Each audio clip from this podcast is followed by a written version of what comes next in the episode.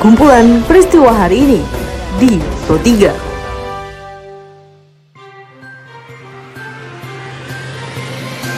Halo pendengar, saat ini Anda sedang mendengarkan kumpulan peristiwa Pro 3. Pada podcast kali ini saya akan mengulas terkait isu-isu aktual yang saat ini masih hangat atau ramai diperbincangkan di sekitar kita.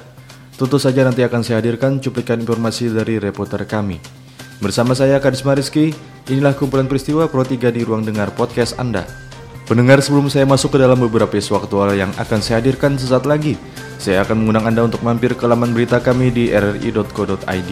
Juga Anda bisa memfollow sosial media kami di Instagram, Twitter, juga Facebook kami dengan mengetik at RRI Programa 3 di kolom pencarian Anda. Dan inilah kumpulan peristiwa Pro 3. Informasi pertama ini datang dari reporter Rini Khairani yang melaporkan bahwa Menteri Agama Fahru Rozi mengapresiasi imbauan gereja dan komitmen umat Kristiani menggelar Paskah 2020 secara sederhana dengan mematuhi protokol kesehatan dalam pencegahan virus COVID-19.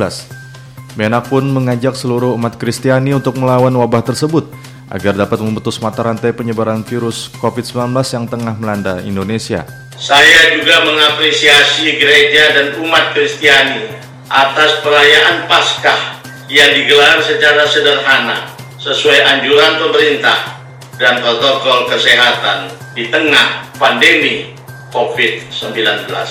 Saya mengajak umat Kristiani untuk memenangkan perang melawan COVID-19 sebagaimana keyakinan umat Kristiani tentang Yesus Kristus yang menang melawan kematian. Sebelumnya Direktur Karitas Indonesia, Karina KWI, Romo Freddy Rante Taruk mengajak umat Katolik untuk merenungkan sengsara dan wafat Yesus Kristus pada perayaan Agung Pekan Suci di rumah masing-masing. Gereja Katolik mengambil sikap untuk mendukung sepenuhnya kebijakan yang dikeluarkan oleh pemerintah Indonesia. Di antaranya Gereja Katolik mengikuti anjuran pemerintah dalam membatasi kegiatan ibadah di gereja dengan mengeluarkan surat edaran kebijakan dan imbauan dari masing-masing keuskupan yang diikuti juga dengan kesadaran dan kerelaan umat untuk tinggal di rumah dan melakukan ibadah bersama bersama keluarganya masing-masing khususnya pada masa pekan suci ini secara online. Seperti yang diketahui pendengar, pada tanggal 12 April 2020, umat Nasrani di seluruh dunia tengah merayakan rangkaian momen Paskah, mulai dari Kamis Putih, Jumat Agung, Sabtu Suci, dan Minggu Paskah. Beralih ke informasi lainnya pendengar, berdasarkan laporan dari reporter Dayu, yang mana semenjak pandemi COVID-19 masuk ke Bali, jumlah pendonor darah sukarela semakin menurun. Sementara pemakaian atau kebutuhan terhadap darah masih tetap tinggi, perharinya mencapai 120 hingga 130 kantong di RSUP Sangla Pasar dan beberapa rumah sakit di swasta di kota Denpasar.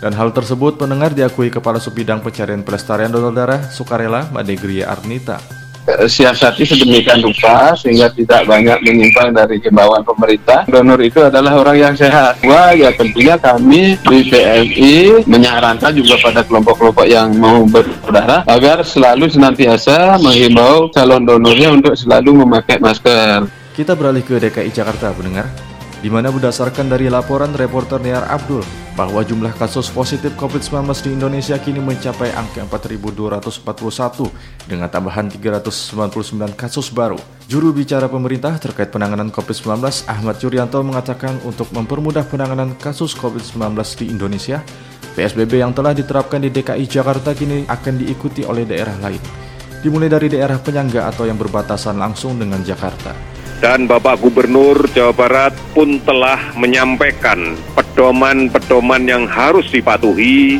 supaya penanggulangan COVID-19 lebih terintegrasi secara keseluruhan, baik antara wilayah kota kabupaten yang berada di dekat DKI, khususnya yang berada di Jawa Barat.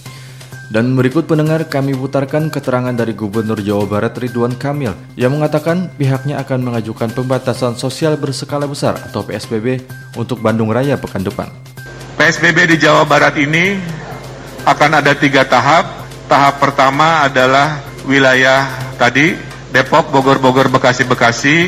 PSBB kedua adalah Bandung Raya. Jadi kami sedang mempersiapkan surat kajian data karena ada lompatan di Bandung Raya, di Kota Bandung, Cimahi, KBB, Kabupaten Bandung, sedikit Sumedang, maka itu adalah PSBB tahap 2 yang kami rencanakan dan yang ketiga jika dibutuhkan kira-kira begitu.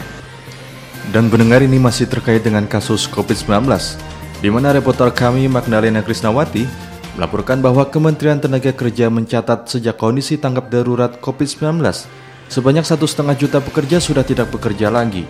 Sebagian besar dirumahkan dan sudah ada yang terkena PHK. Sebenarnya apa yang menjadi kesulitan pengusaha itu dibuka secara transparan. Kemudian apa yang menjadi harapan pekerja didengar oleh pengusaha. Jadi dalam kondisi yang sulit seperti ini, betapa pentingnya membangun kebersamaan, membangun dialog antar teman-teman pengusaha dengan teman-teman buruh. Saya yakin teman-teman pengusaha juga tidak ingin kondisi ini, teman-teman pekerja, kita semua tidak ingin kondisi ini.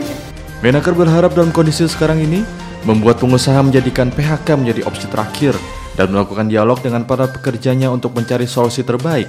Lanjut Menaker pihaknya sudah menghimbau pengusaha untuk mengambil sejumlah kebijakan yakni dengan memotong gaji atau mengurangi fasilitas pekerja di level atas. Baiklah pendengar informasi tadi sekaligus mengakhiri perjumpaan kita pada podcast edisi hari ini.